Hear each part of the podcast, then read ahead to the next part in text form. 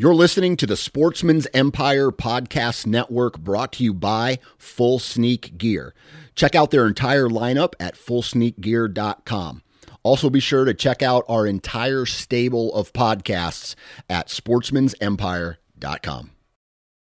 New from Moultrie Mobile, the Feed Hub offers first-of-its-kind cellular connection and control for nearly any spin cast feeder on the market. When used with the Moultrie Mobile app, you can monitor feed and battery levels, run feeders on demand, receive alerts when feeders are clogged, and remotely adjust feeding times. The Feed Hub is ideal for anyone who maintains feeders. Remove the guesswork and save time by planning feeder maintenance before you drive to your hunting property. For more information, visit MoultrieMobile.com. This episode of the Sportsman's Nation is brought to you by Outdoor Edge and their complete lineup of replaceable blade knives, fixed blade knives, and game processing kits. Now, we've all been there before, trying to field dress your wild game with a dull knife. This is where Outdoor Edge really steps in. With the razor safe system, you can have a brand new razor sharp blade with just the push of a button. No more dull blades and no more problems processing your wild game. To check out all of the products from Outdoor Edge, visit outdooredge.com. And at checkout, enter the discount code NATION30. That's N-A-T-I-O-N-30 for 30% off of your purchase. This is the 9 Finger Chronicles podcast, brought to you by Vortex Optics.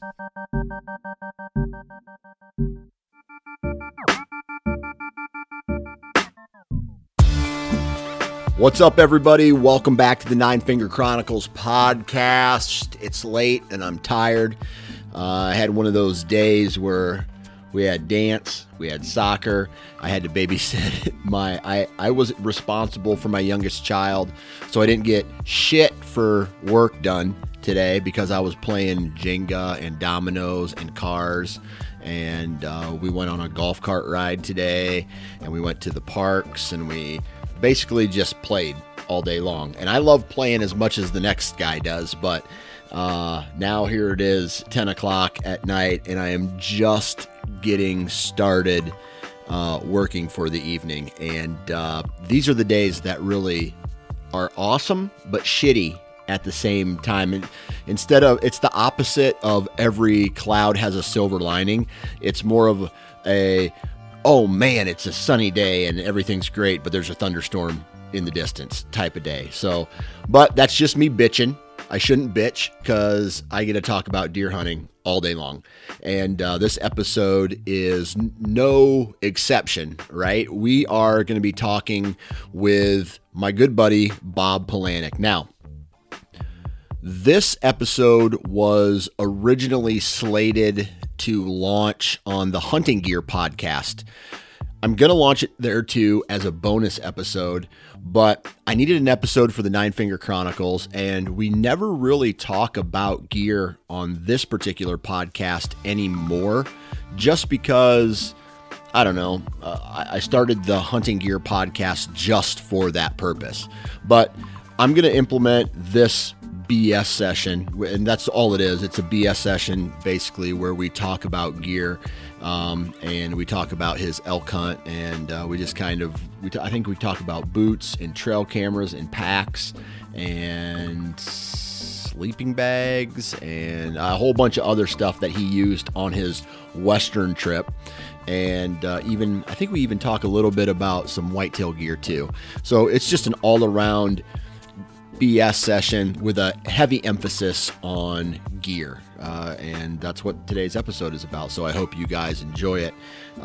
As for what's going on here in the 9 Finger world, man, it's October 6th, and I haven't even been out hunting yet in Iowa, and that is for a couple reasons. One, my schedule just is slammed right now. I am trying to get enough content put out and set aside so that when I leave for my South Dakota trip, that whole week's taken care of. And then at the same time, daddy daycare and all the stuff that goes into having 3 kids in a ton of activities. So I'm looking forward to maybe Sunday night. I might be able to get out and try to put an arrow through a doe and take her to the processor so I can get some more summer sausage and some more sticks and some more ground deer meat, because we go through those things pretty quick around here.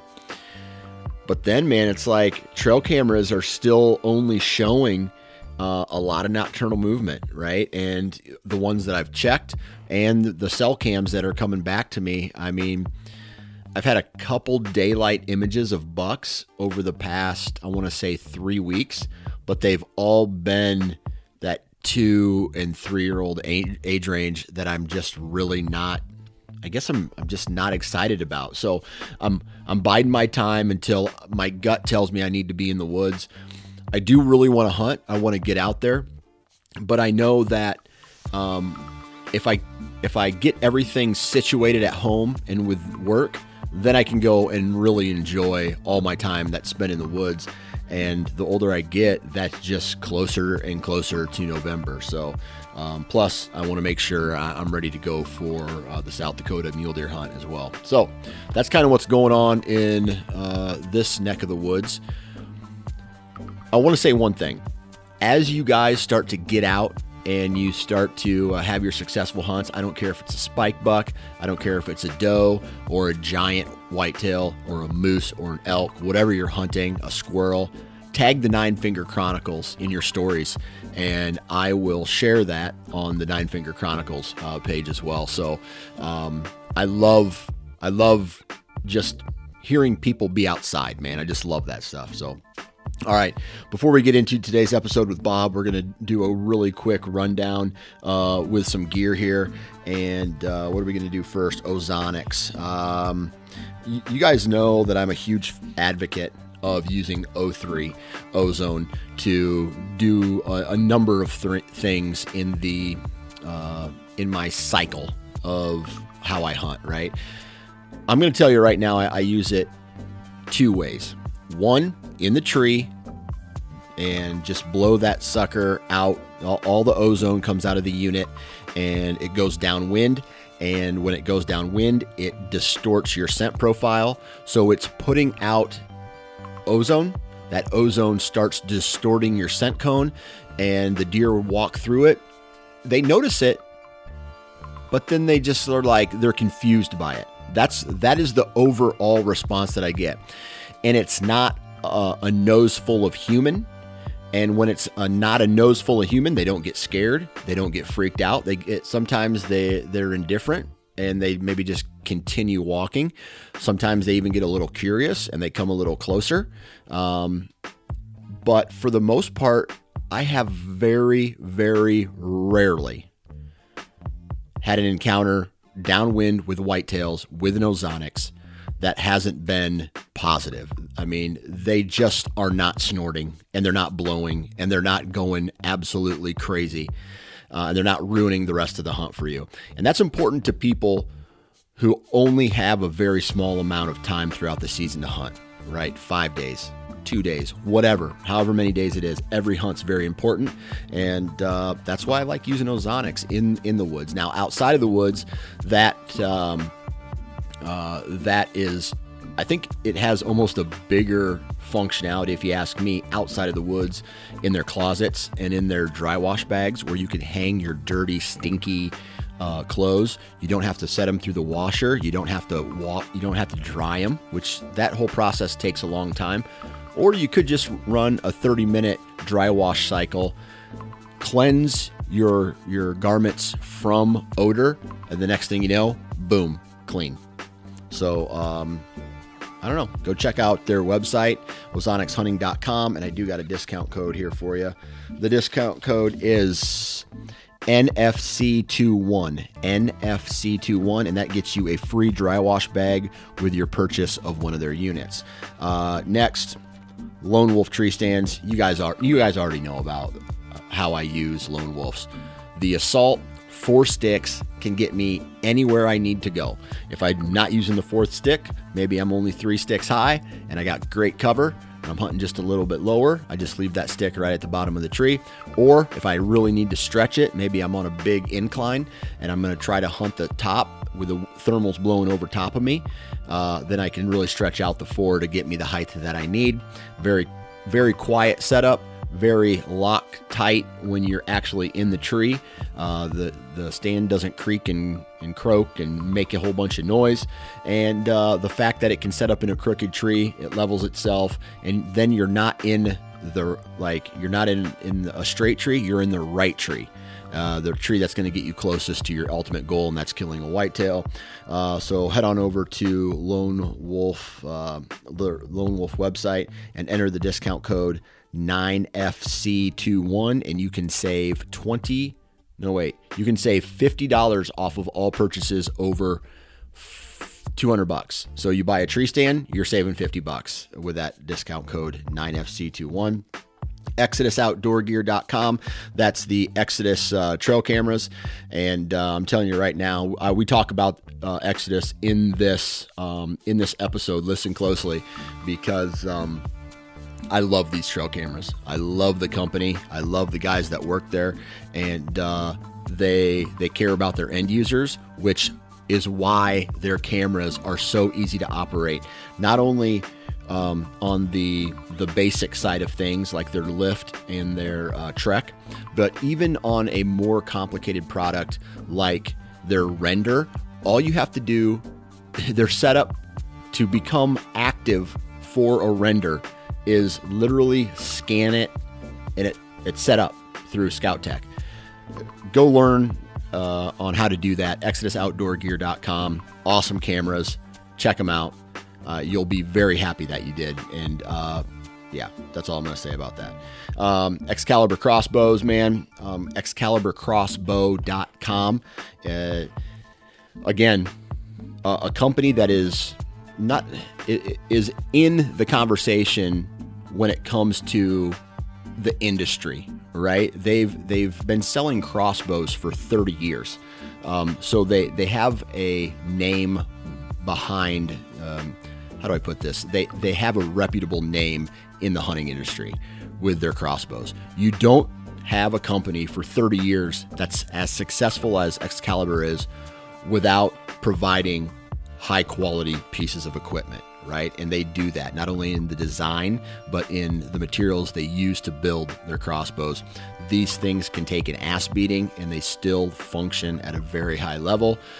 So if you are considering picking up a crossbow, head on over to Excalibur's website, take a look at their new crossbow, the Twin Strike, and all the other options that they have available. So ExcaliburCrossbow.com.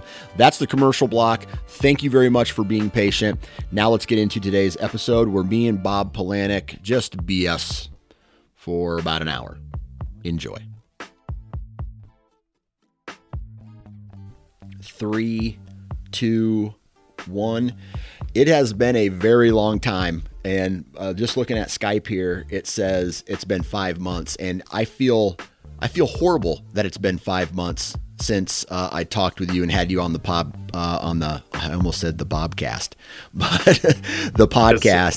But Mr. Bob Polanek, man, how the hell are you?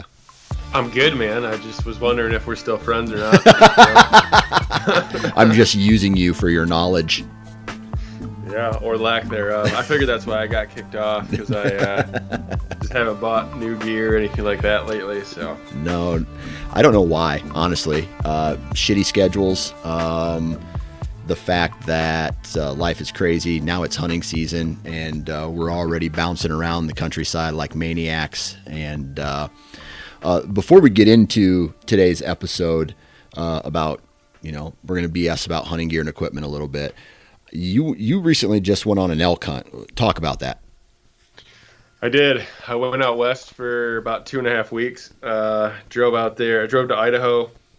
Hunted a new unit in Idaho this year, which was a cool challenge, but not exactly what I was looking forward to, considering I had about 3 years of experience in the same unit prior to this year, but Idaho kind of realigned their tag availability per unit for non-residents, and so the unit that I wanted got sold out like day one, and had to find a new unit. And I know a couple guys out there that were able to point me in the good direction. So that was kind of that September 10th to the 18th time frame I was there, and it went well. We there was a little bit of hunting pressure, and it was on the warm side, but we got into plenty of elk. I called in a bull for a buddy, and he took a 52-yard shot, and his arrow hit a branch and deflected. So that was, and he missed, so clean miss. So that was a bummer. And then, I think the next morning I called in a bull to myself, and he hung up at 60 yards. He was basically, we were on one ridge, and then he was on a ridge on the opposite side of the drainage, and we started talking to him in the morning, and he came in fired up, and this was like September 12th maybe, and he started coming down the ridge, so we went down our ridge, and I mean we were running down the side of this mountain, tripping, falling. I fell twice, I think, but we were, every time we'd cow call at him, I was basically flying down a mountainside, and I was just letting out cow calls as I was going at him, and he was bugling every time, and I could just hear him getting closer and closer and closer. And we met at the bottom of the drainage, but there was a big creek that flowed through it, and there's some pretty big boulders on each side of it that lined the creek bottom. And he just wouldn't come across that creek, and by the time he got down there, I couldn't get closer to, 60 yards. But we watched him pace back and forth for probably 5 minutes, just bugling, chuckling, and after a while, he couldn't, there's supposed to be a cow that he could see somewhere, and there wasn't, so he kind of finally just boogied off. But we had some other good encounters. I took a... was he with cows at that time? I could hear him. I could hear his cows mewing behind him, but... So and it seemed like they were kind of just herding up at that point too. Yeah. So yeah. But that was those 2 days back to back. Those are super cool encounters. And then we got on a herd of cows. I don't know, a couple days later, and I took a 74-yard shot at a cow, and sailed it right over her back, But yeah, that's how it goes, man. And then from there, well, go ahead. You got any questions? No, I was just saying, it sounds to me like you were in them. Were there days where it was dry and you weren't hearing any bugles, or you weren't seeing any elk, or were you kind of in the elk all the time? We were in them, but we were what we had to go through to get to them was obviously like a little bit more than what like the average guy was. We weren't doing anything crazy. It's not like we were hiking 10 miles back in the dark or whatever, but we had a solid mile hike down an old logging road in the morning that we would, we'd start off hour before it got light out. We'd get to the end of that, and then we had a straight like 1,000-foot climb up a pretty steep mountain right after that, just to get back into like the backside of this dark timber area. And once we got back in there, we could just tell that the elk were a lot more responsive and less pressured. So that's crazy, man. Like when I was in Colorado, I was higher in altitude, but I wouldn't say that the terrain was near as steep as I was in Idaho. Like Idaho was just way more gnarly than it was. However, in Colorado, there was way more deadfall that we had to deal with. What was the terrain? What was the steepness of elevation that you were dealing with? Oh gosh, I guess I don't know how to describe it besides that it really, really sucked. It was, enough said, right? There was a lot of stuff. There was a lot of stuff that was straight up and down. It was very spiny, just like it was pretty rugged terrain for sure. It was the steepest country that I've ever elk hunted in. Yeah. So it was a butt kicker. Yeah. But hey, that's what you train for, and we were all right. Coming down that 1,000 feet at night, you know, when your legs are tired, I think that sucks more than going up it, honestly. Yeah. So just all that, just jamming your knees and your toes into the front of your boots, and that's what really hurts the most, I think. Yeah. But, that's what got me. Like, don't get me wrong, my ass cheeks burning in like hardly any air as you're climbing up a mountainside. That really sucks.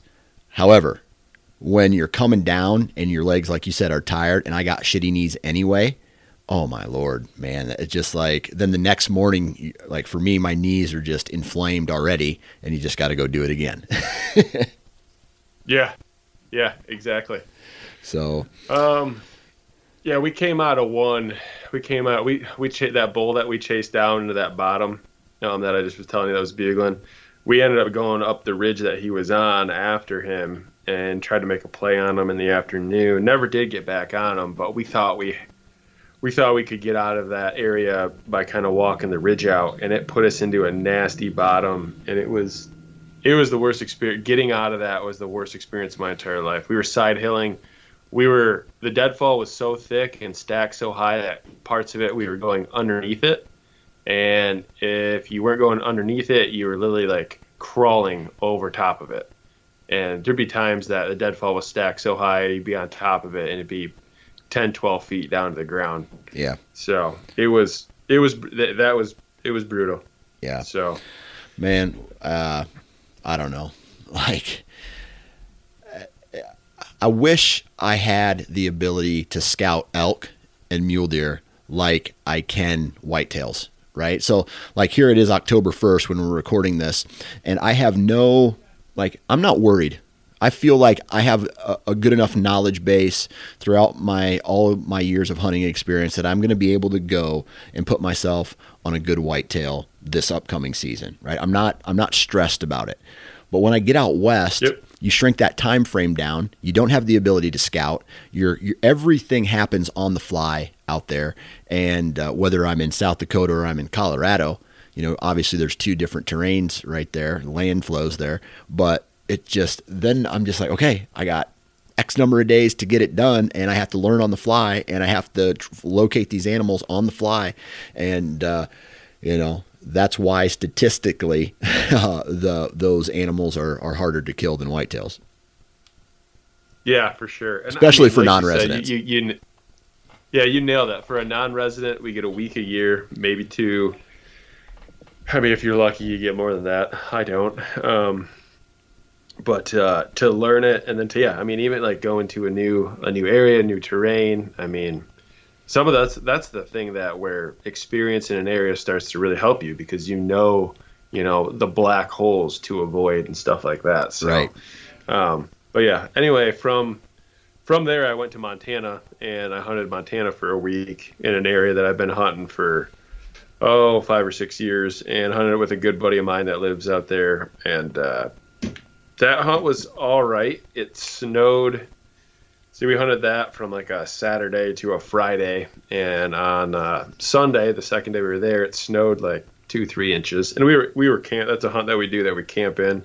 We don't really day hunt it. We hike tent and food and all that stuff in for 4, 5, 6 days. So yeah. So that was a little brutal way to start it. And the morning after it snowed, I mean, bulls were firing left and right, and then about an hour after it got light out, they just shut right up.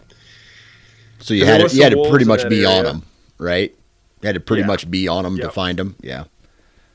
Yeah. And that, yeah, sometimes like we'd get so close to them, you know, it's dark timber. Sometimes we'd get so close to them that they'd bugle all of a sudden randomly at 80 yards and come flying in on us, kind of like a, hey, what are you, you know, type of deal from the bull.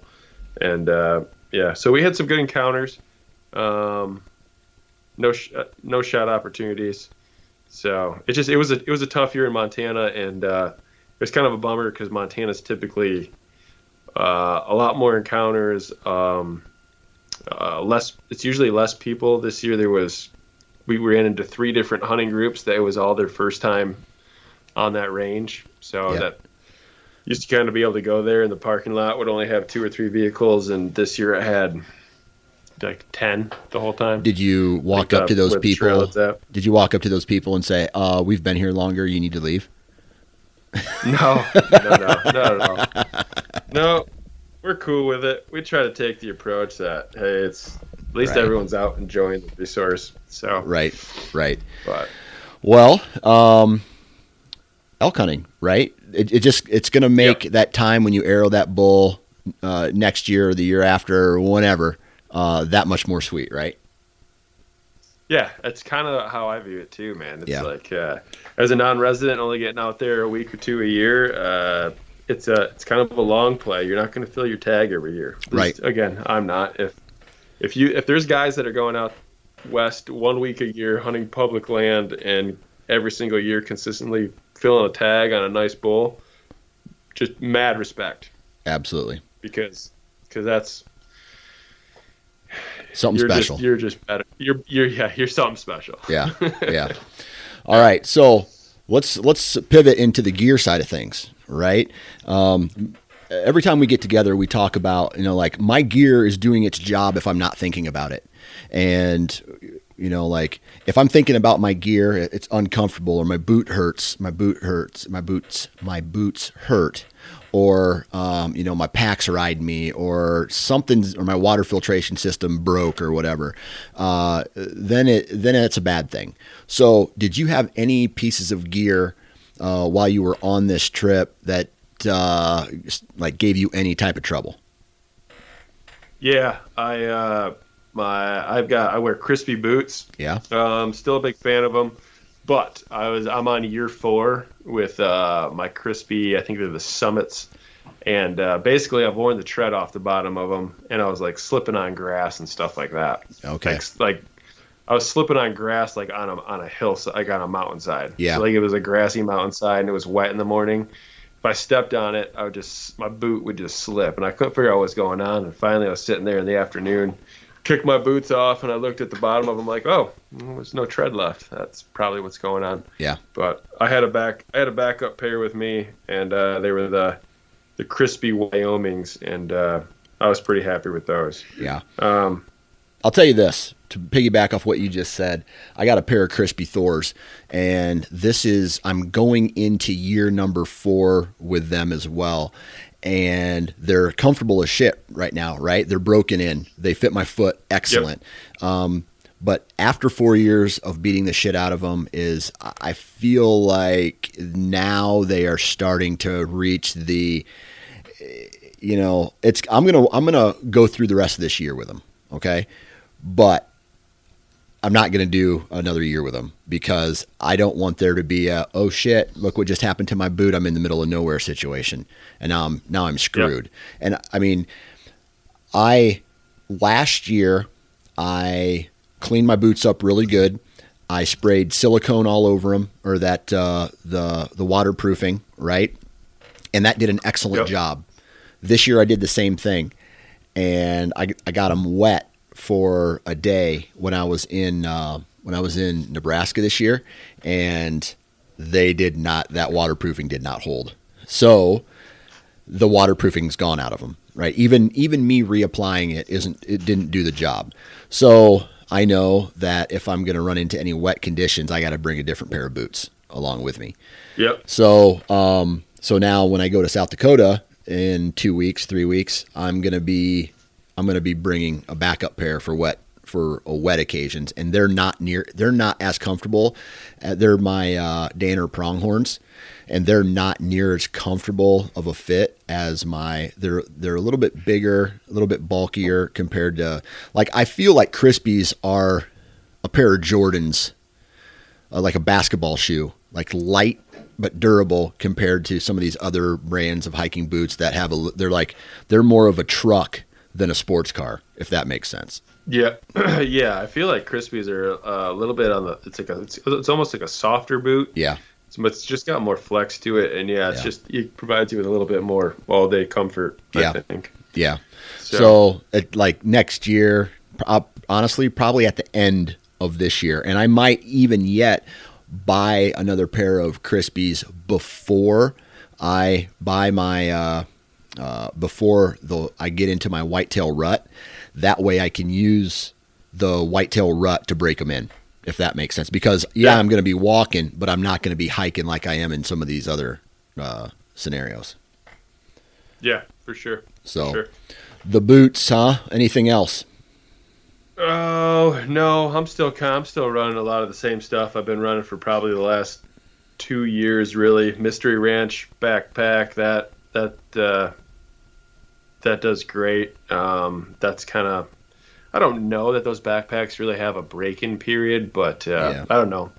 It just wears nice. All my Sitka gear, whether it be, I was wearing anything from the Apex pant to the Mountain pant to the Timberline pant, depending on weather. Those all function great. Same with that Mountain pant's badass, man.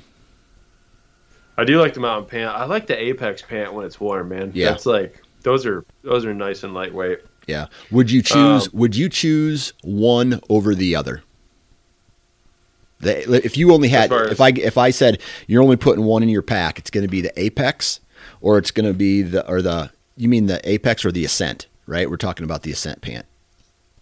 No, I got Apex is kind of a lightweight pant. I think it's just a touch heavier than probably that Ascent pant. And then you got the Mountain pant, which is like mid-weight. And then you got the Timberline pant, which is essentially the Mountain pant with waterproof knees and ass. Okay. Out of those three, if you only had to pick one for both hunting scenarios, if you're hunting from the truck or if you're hunting from a base camp, but you only had to pick one of those pairs of pants, which one are you picking? I go Mountain pant. They're just a little bit thicker. They're a little bit tougher than that Apex. They're still, even if it gets in the 70s, they're not too hot. And they got that windproofing in them too, right? I don't think so. You don't think so? Okay. All right.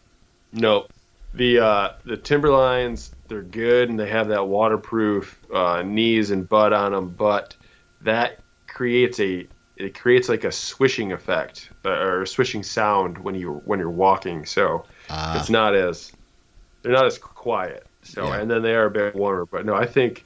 If I just had the Mountain pant from the beginning of September to the end of September for elk hunting, it'd be totally fine. Yeah. What about the tops? Did you match it with the Mountain jacket? No, I was rocking a lightweight Merino top, and then I would throw the Apex hoodie over that, and then a Jetstream vest, and then the Kelvin Active jacket, and that's really about it. I wore the Jetstream full jacket with the hood the one day that it snowed, more than that, I wore it the following mornings when all the snow was melting off the trees. Yeah, just because that does have a little bit more of it's got that DWR coating. It's a little bit more water repellent, stuff like that. Yeah. And there's just giant chunks of snow falling off all the pine trees and stuff like that. But that's pretty much you'll find me Mountain pant and Apex hoodie with Jetstream vest on. That's typically my go-to. I tell you what, if anybody in Michigan is listening to this right now, somewhere, I'm going to say, not by you, but in some public land, somewhere in Michigan is an Apex hoodie with my Michigan hunting license and tags in it that I lost along a hike in. It was either in or out in the dark. And I looked back and I can't find it. So it's somewhere in this dirty ass hole of all this grown up vegetation that I was stomping through, where I ended up losing it. So if you find it, you can have it, but just take a picture of it and send it to me, because I loved that garment. Oh yeah, that's Apex hoodie is my favorite piece for elk hunting for sure. Yeah. Yes, sir. So. But other than that, when you did your tent type style hunt, your tent, your sleeping pad, your sleeping bag, water filtration, all that stuff work for you? Yes, sir. Yeah. So tents and sleeping bags, I've always used Kelty. It's just, I don't know, they're cheap. They're cheaper, Yeah. But yeah, I used a 0 degree down sleeping bag. And a couple of our nights got down in the low 20s, and I had to throw some Merino bottoms and keep my Merino top on, and even throw my Kelvin Active jacket on to stay warm. But I kind of expected that. But I was on a, I think it's like a Big Agnes sleeping pad. It's inflatable. Yeah. And then, Kelty tent as well. That was, that worked out well. I forget exactly which one. It's a three-person, even though it's just two of us. But that held up real nice. Water filtration, I still use the Sawyer squeeze. Yeah. I still like that. And then Jetboil. Oh, I did switch up some of my meals. I went to Peak Refuel. Kind of got away from the Mountain House meals and the Peak Refuel ones, like especially the Chad Mendes ones. Yeah. Excuse me. They're super tasty. Some of the non-Chad Mendes ones, I noticed they still have there's still like 900 or 1,000 calories, but the actual volume of food is less, so you don't get that like big like full belly feel. That's important after you eat them, but I would have to say so. I was like, oh, I know I got my calories, but I still feel hungry. Yeah. Well, and that's one thing. I don't know about you, but after big all-day hunts, right, and you're just munching and you haven't filled your stomach yet, and then you go back and you're trying to I hate when I'm halfway through a meal and I'm full, but you need to eat those calories because you're going to need them the next morning when you're going. And that sucks, eating on a full stomach when you hit that point. And I agree that everything you just said. The only downside is those Peak Refuels are just, they're obviously more expensive. And then the Chad Mendes version of those Peak Refuel meals are even more expensive yet, just because of, I'm sure, his association with them. You know what I mean? So right. So yeah, there's that. But I will say this: they are extremely delicious. I love. I think there's only a couple, like the chili mac or the macaroni mac or whatever that one is. I'm not a fan of that one, but the sweet pork and rice, that's my favorite. And then the parmesan or the parmesan chicken, I think it's called. Some of the other ones, like a white sauce and pasta, are some good ones. That there's elk ragu. A penny pasta, the elk ragu. There was a bison masher. Yep. That was super good. That was that was like Thanksgiving dinner, man. Yeah, that was delicious. Yeah, very good. Yeah. So let's see here. Food binos hold up okay. I mean, you described walking through all this nastiness, going up and down, falling down a couple times, no like rips in your pants, no damage to any of like your bow or anything like that.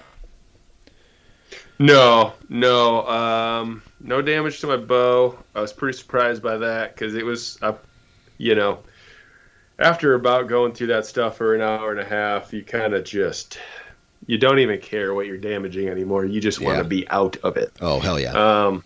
Yeah. So I did. I mean, we did a morning hunt that next day. When then when it got out of there in the afternoon, we both agreed that we needed to shoot our bows and make sure they're still on. And they were, everything was good. Yep. No tears or anything like that. Just a tear to my soul and who I am. Part of me was left down in that drainage. But and hey, and that's without packing an elk out of there, right? Just imagine if you had the meat on your back. No way. We realized that we would have had to. Next time, the way we go into that drainage is the same way we come out. We don't try to shortcut it. That's right. What it was. Gotcha. Try to take a shortcut. Gotcha. All right, let's pivot to white. Let's pivot to whitetail gear here. Because I want to make sure we talk about this.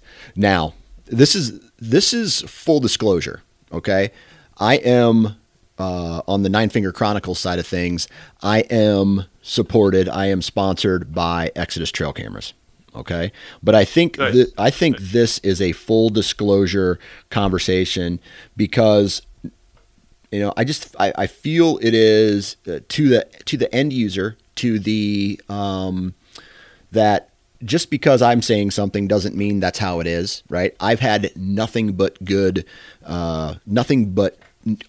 experiences with Exodus and the people who work there. everything I've ever had from them. I still have cameras out in the woods right now that are working from their first pull, right? And this is before I even started working with them. I've worked with them a little bit. I've stopped working with them, and now I'm working with them again, right? That's just kind of how the business side of it goes. And I've had, honestly, nothing but good experiences with those. I talked to you about this a while ago, and you're just like, man, I'm kind of frustrated with these Exodus cameras, man. So kind of walk us through what was happening with your trail cameras and why you were frustrated with them. Well, so yes, I have, I've got 6 Exodus renders. That's the cellular camera that the Exodus provides. Yep. Yeah, they all died within 4 weeks, and it was complete operator error. Oh, okay. There's an on-demand feature, and I had that turned on them. And basically, what that will do is that's essentially about the same as if you took your cell phone, attached it to a tree, and it was just left on connected to the internet. I gotcha. It's the same thing when that on-demand feature is on, your camera is just on. It still might only send pictures once a day or whatever your settings are, but it does provide you with the option that if you want to log in and have take a picture instantly, it will do it. So yeah, that's essentially what the problem was. I called, or I think I got a hold of Exodus via Instagram, and they got a hold of me within a few minutes, and had the whole problem solved within a couple minutes of looking at my account and all the how my cameras were set up and stuff like that. Beyond that, I will say this. I had Exodus camera that I lost last year. I thought I had lost it. It fell out of my truck in Iowa in January when I was there. The season closes January 10th. Buddy and I went there for the last couple of days. Fell out in the mud on a cattle farm. I don't know if cattle stepped on it, but the landowner called me in March and was like, I think I found one of your cameras in the mud. And he said it was he could barely see it because it was just buried in the mud. I picked it up from him, cleaned it all up, put batteries in it, and it worked flawlessly. Now, that same camera I had on the stick and pick, and a hawk landed on it and beat it all to hell, and it died. And when I went and found it, I knew something happened because it was on a stick and pick, and then there was a picture of a hawk, up close and personal, and then it just took, and then it was pointed straight down at the ground, and all it did was take pictures of poison ivy, which was just that doesn't get me enough anyway. And now I got a cell cam taking photos of it. Anyway, that camera died, and when I went and checked it on my way out elk hunting, it was in Nebraska. I stopped by and grabbed it. The antenna was all broken. You could see claw marks on the screen and stuff like that. And there was a bunch of moisture in the camera. So I deactivated it. I got a hold of Exodus, and they're gonna repair it or they're gonna send me a new one for 50% off, which is their warranty. Yeah. For 5 years. Yeah, that's badass. So, that's a badass warranty, by the way. Yeah. Oh yeah, sure. For sure. I mean, even if it gets stolen, you can get a new one for 50% off, and that's huge. Yeah. All right. So you kind of took care of that then, right? I mean, that whole situation, you're not pissed anymore. Pardon me? You're not pissed anymore at that whole situation. No. Yeah. No, it's my fault. Yeah. Well, I'm going to tell you, I'm going to say something though. In your defense, nobody reads trail camera instruction books, man. I've had them in the past where, there's the instruction book. It tells you what you need to do. I don't think it's near as bad as the trail cameras that they have out today compared to the trail cameras that they've had out 5 to 10 years ago. Okay. Where there was steps that you needed to go through. I mean, do you remember when the first SD card cameras came out?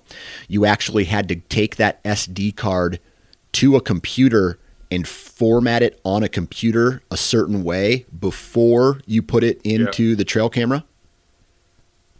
Yeah, I do recall that. Yeah. So imagine me going out, setting out, and I think they were Moultries. I can't remember if I had Moultries or coverts all those years ago that had this issue. And I called up and I'm just like, listen, man, these I have 5 trail cameras. They're not putting out any type of, they're not taking any pictures. What's the deal? Did you format the SD card in the instruction book? No. I put the SD card in and I turned it on and walked away. Like, well, you have to do that. I'm just like, Jesus, man, like, can't anything be easy anymore? Like, so I said that 10 years ago, 5 to 10 years ago. And now I think the trail camera manufacturers are starting to get the hint. Like, this has to be stupid proof. Their cameras have to be stupid proof because A, no one reads the instructions, and B, you should, in my opinion, you should be able to put an SD card in the trail camera, format it, turn it on, and walk away. That is what I want in a trail camera anyway. So, like I said, I think a lot more trail cameras are going down that path. With that said, do you have any of their renders that are currently sending you information? Yes. Yeah, yes. I've got 5. I still got 5 in Nebraska that they're all up and running. And do you have the solar panel with them, or do you just have the? I've got a few. I've got a few with the solar panel. Yep. Okay. What's it looking like out there in Nebraska this year? You getting excited, or is it just average? I'm waiting. I'm being patient. There's one 3.5-year-old buck that showed up here just about a week ago. He's nothing special. Probably a 120, 125 inch 8-point with a little kicker coming off his brow tine. But that property does not really get it's a rut property, man. Yeah. It's so thick, it's so dense. I personally think that it's so thick and gnarly that velvet bucks don't really care to hang out in there. They just don't want to bump their rack on everything. I mean, it's until some foliage comes down, until they really start using it, and like the crops come out all around there. They don't really fill up in that timber and kind of get the trails opened up until right about now. So every year, about mid-October, all of a sudden just more and more random mature bucks start showing up, and then they're kind of there all the way through till end of November. So it once in a while, I'll get some big ones in velvet there, but it's just the last few years it seems more and more that if you just patiently wait, they'll be there, and I don't ever go hunt there till end of October and November anyway. So gotcha, gotcha. Well, that's good. That's good. All right. Any other whitetail type products that you've ordered this year or you got in the mail? I think there was one other one that you may have mentioned that you're. I know that you're sponsored by Exodus, but I can speak on 3 other cell camera brands. I don't care. Go for it. One of them. So Moultrie Deltas, that's a cell cam. Don't buy it. Dude, don't do it to yourself. Is it garbage? The app, it is garbage. All the pictures are either like, if it's at night, all the pictures are like black, unless the deer's like right in front of the camera. Yeah. How much does that camera cost, by the way? Probably like $120. Yeah. It's just not worth it, in my opinion. The app kind of sucks too. That is one thing that's really nice about the Exodus app. It's through like Scout Tech. And that app. Scout Tech. Yeah. Is that what it is? I think it's Scout Tech. Yeah. And that app's fantastic. Yeah. And there's the functionality of a render versus any camera that I found is it's second to none. Yeah. Moultrie Delta, I would just steer clear, save your money. There is a Bushnell Cellucor. I think that's around that $100 price point. It seems like it's doing all right. I just put those out about 3 weeks ago. They take decent photos. Very limited on functionality though. There's no like, I don't think there's a trigger delay that you can set up on them. So I think it just takes photos. I don't know if you can do multi-shot even. And then you can have it send photos like immediately or once a day or once a week. You can't do twice a day or four times a day or anything like that. So it's a little bit more limited. But other than that, it seems to be all right for the money. And then the Reveal X, I think that brand kind of speaks for itself. That's a good camera. My only complaint is that they're just simply never in stock. You just can't ever get your hands on them. So. And what brand's that? It's made by Tacticam. Tacticam, yeah. I've heard decent things about that for its price point. Yeah, it's like $115 to $130, but man, they're sold out immediately. Yeah. So. Yeah. So they obviously must work, right? If there's a brand that you hear bad things about and they're still in stock, and that goes for any piece of hunting equipment right now, or just about anything related to a hobby or a sport. I mean, shit, my son, we were looking for shin guards for him for soccer. Couldn't find them anywhere, right? Sold out.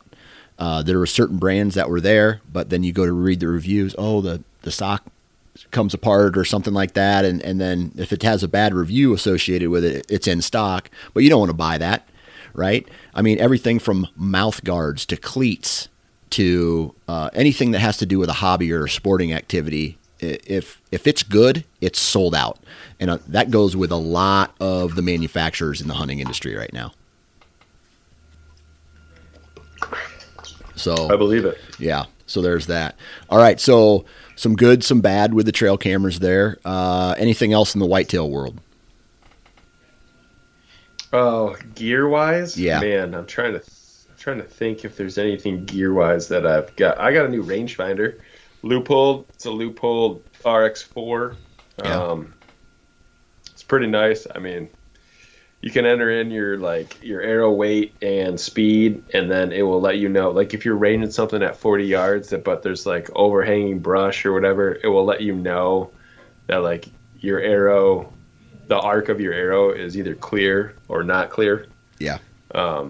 So that's super nice. Oh, dude, this is super, super simple and super cheap, and I highly recommend it to everybody that kind of elk hunts, and I know we're talking about whitetails, but Marsupial Gear, they sell bino harnesses, and they have these two little clips that attach to any sort of strap, and they're just clips for your bowstring, and you literally, it just makes it so you can just quick throw your bowstring on it, and you can let go of your bow. You can be hands-free. You don't have to set your bow down. You don't have to try to balance your, and that goes on your bino harness on the toe of your boot. Pardon me? That goes on your bino harness. It can go on your bino harness. It can go on the waist belt of your backpack. That's not a bad idea. I had my wife take a photo of me with it. I look like a moron, but I'll send it to you. Yeah. Sounds like great functionality because everything that you said.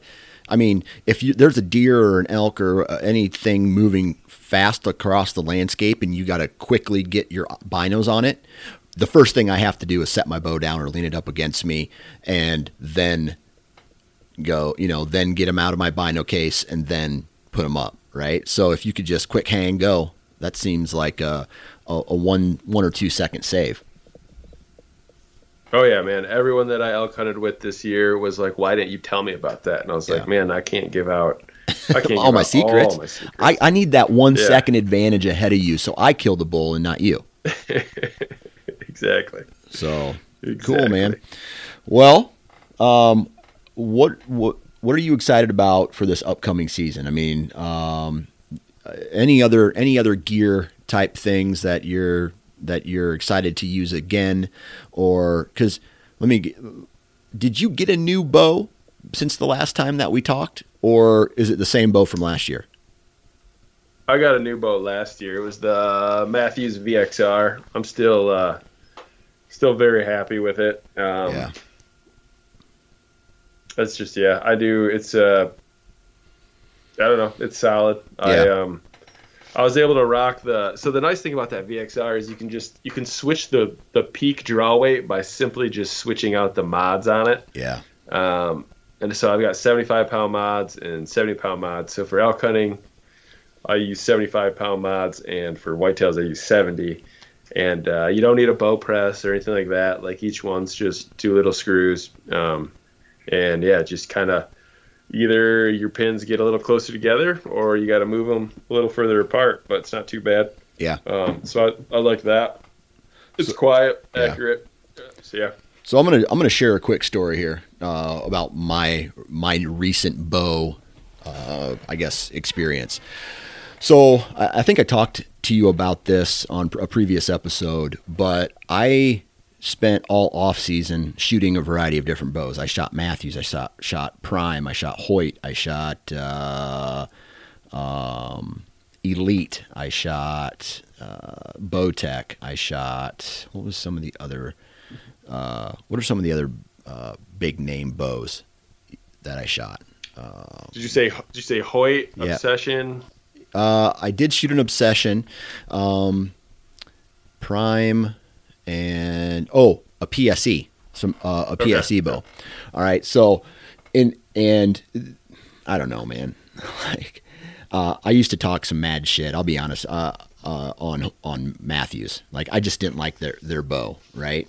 However, this year, of all the bows that I shot, I will rank them as the top three in my favorite, and then everything else was just so, like, it's just the same, right? I mean, everything else past the third space was, you know, all relatively the same. So I guess in third place was the new Matthews. And then, honestly, dude, PSE this year, in my opinion, put out a crazy good bow. Like, real, like, it was, I almost bought that bow. I almost got it. And there was only one thing, there's one small little feature compared to the Bowtech solution, which I ended up getting, that at full draw, they felt relatively the same, but at full draw, that PSE, I felt like it was pulling against me and it just wanted to go. And I didn't have as much control over it as I did on the Bowtech solution. And so I ended up going with the Bowtech solution. So, and just from feel, that's how I pick my bows. Right. So as I'm in the bow shop shooting, I said, hey, I want a 29 inch draw. And so he gets me a 29 inch draw, and he's like, dude, and this is the difference between going to a box store or a store that has, I guess you want to say, average Joes working at it and not an official Bowtech, right? So the Bowtech, the owner of this bow shop, where his job is literally one thing. All he cares about is selling bows and bow accessories and setting up everybody that comes in his store, right? So he's looking at me at full draw, and he goes, dude, you're not a 29, dude. You're a 30. I said, well, I've always shot a 29. I've always shot a 29-inch draw. And he goes, here. He switches the cams out, or the pegs out, or whatever it is on that Bowtech solution, and I'm at 30 inches now, and I feel like a jackass. How long I've been shooting a bow, and I've never, like, no one has ever questioned me saying 29-inch draw. No one has ever like, when I've gone into stores and stuff, no one has ever said, hey, have you ever tried this or ever tried this? They're just going with 100% what I've I've told them. So this guy, F6 Archery down in Mount Pleasant, Iowa, by the way, shout out those guys, very knowledgeable. I'm at full draw, and it is a different world. Like, I feel so much more comfortable holding a bow at full draw. I don't feel like it's coming out of it's not pulling against me like some of these other bows that I've had in the past. And I'm going to tell you right now, I got a bow. And then I took it to a shop where I got the bow somewhere else. And then I ended up taking it to another Bowtech closer to where I live. And I took the time to time the cams. Like, typically I would get a bow. I would put my rest on it. I would have someone put my rest on it. I would put the sight on it, and then I would sight it in myself. And then there would be no other type of adjustments. And that's how I would do it. So I took the extra time. No, like you wouldn't do any paper tuning or anything like that? I did with my last bow, but I don't think it mattered near as much because I was an inch shorter than what I needed to be, right? Like you take an inch out of your draw and then you shoot that bow. You know what I mean? Like it's not going to feel the same. It's going to feel different for you. So right. If you're uncomfortable at full draw, things aren't just, they're just not going to add up, even if your bow is tuned the right way. Right. So anyway, he times the cams. He adjusts the peep sight like 3 times for me. He adjusts I rock a kisser button too. So he adjusts the kisser button. He adjusts the peep sight. He put like a quarter twist or a half twist or whatever it was into the cable. And then he's like, dude, these cams are perfectly timed now. I said, awesome. So I shoot it. And I'm going to say this. I have never shot one of those bows. I've heard my friends shoot them, right? Because I'm there when they are shooting their bows, and it has that almost perfect efficiency sound where it's just like, yep. Like, wow, yep. Just there's no extra noise to it. All my other bows have had some kind of extra noise I felt, and I've never had it. So I shoot a couple rounds I shoot a couple arrows at the store. It sounds loud because you're in this box room. Yep. So I come home and I shoot it, and I'm just like, holy shit. Like, not only is this bow now timed perfect, but it's also at a more comfortable draw length for me. And I was saying to myself on some of these other podcasts that I was doing that I need, like, I'm not going to take this brand new bow on on my South Dakota hunt because I want to make sure it's tuned properly. I'm accurate with it. It's set up properly, and I'm comfortable with it before I take it out. But dude, by the end of next week, it's going to be a no-brainer. I'm taking that new bow to South Dakota with me. I just feel so confident with it, and I can't believe it. And it's probably not the fact that it's a Bowtech solution, but it's the fact that I had someone educated in archery tell me what I was doing wrong and how I needed to fix it. On both the guy telling me I needed a 30-inch draw, and then again, me taking time with another Bowtech to really focus on the tuning aspect of it. And it is a night and day difference. And I'll tell you this, shooting a well-tuned bow is fun as hell to shoot. Yeah. Compared to anything else. So I don't know what your experience is with anything like that, but I just had to share that because I think it's important. Oh, you're spot on, man.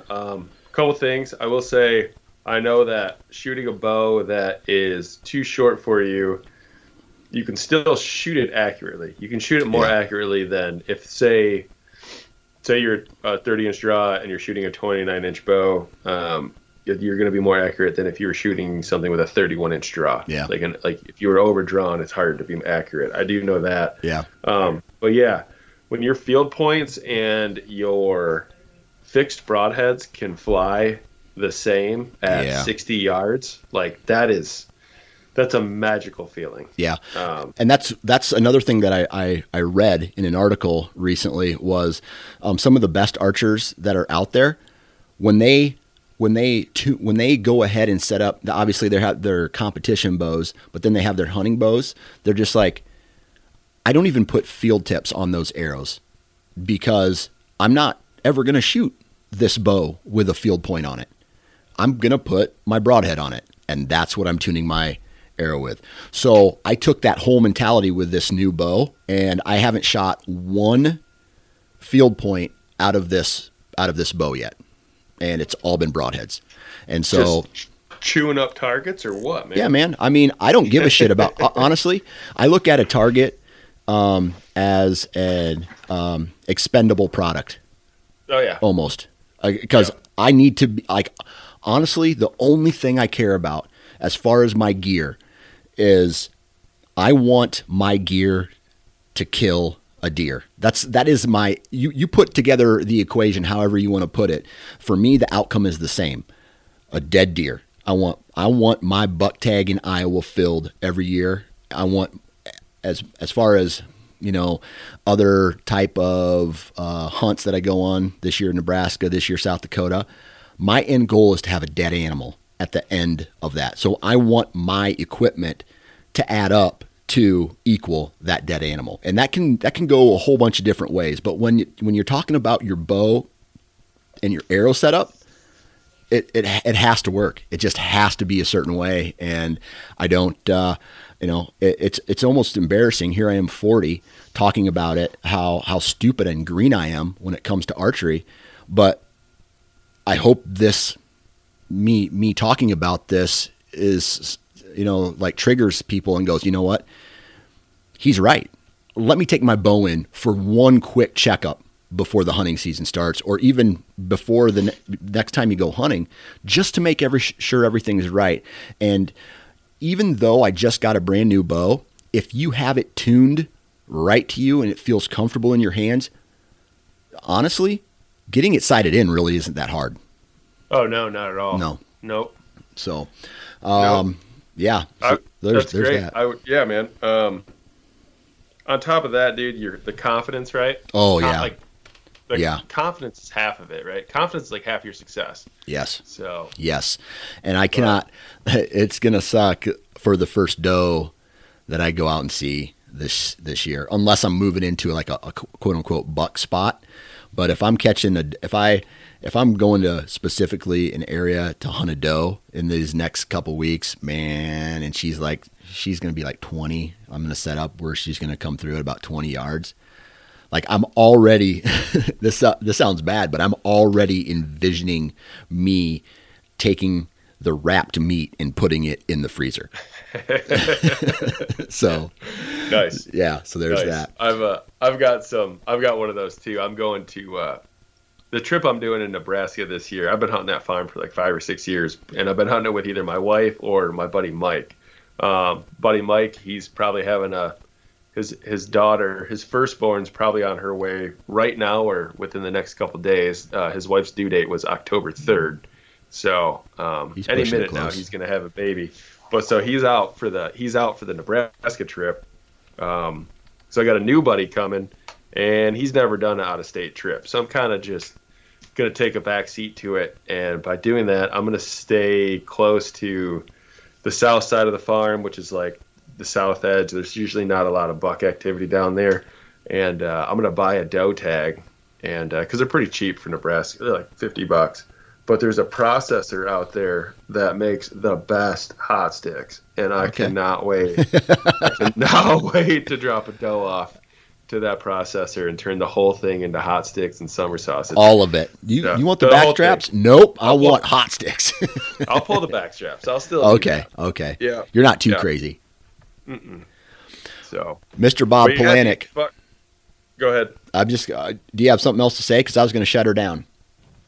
Oh no. I was just going to say, definitely everyone should definitely, you know, have some sort of baseline knowledge of what their bow and what their arrow is capable of. I mean, if you think about it, there's so much that goes into killing a deer. There's strategy, there's scent, there's wind direction, there's time of the year, everything, trail cameras, this and that. But there's literally only one thing that connects us to that deer, and it is an arrow. And if you don't have knowledge of what your bow and your arrow is capable of, I think you're just selling yourself short. Amen. Like the only thing that connects us to an animal is an arrow. So know what your bow is capable of, know what you're capable of, and know maybe if you are only, you know, if you're only drawing 50 pounds, maybe don't shoot mechanicals, because that takes a lot of energy to open that up at, you know, at a 50-pound draw weight, something like that, or short draw length. You know, maybe if you had a short draw length and a, you know, 55-pound draw, you should be shooting fixed blades or something like that. Just know what your components are capable of. You kind of owe it to the animals that you're trying to kill, in my opinion. Yeah, I'm off And that's all. That's all I have for the soapbox. All right, my friend. Well, hey, good BS session with you.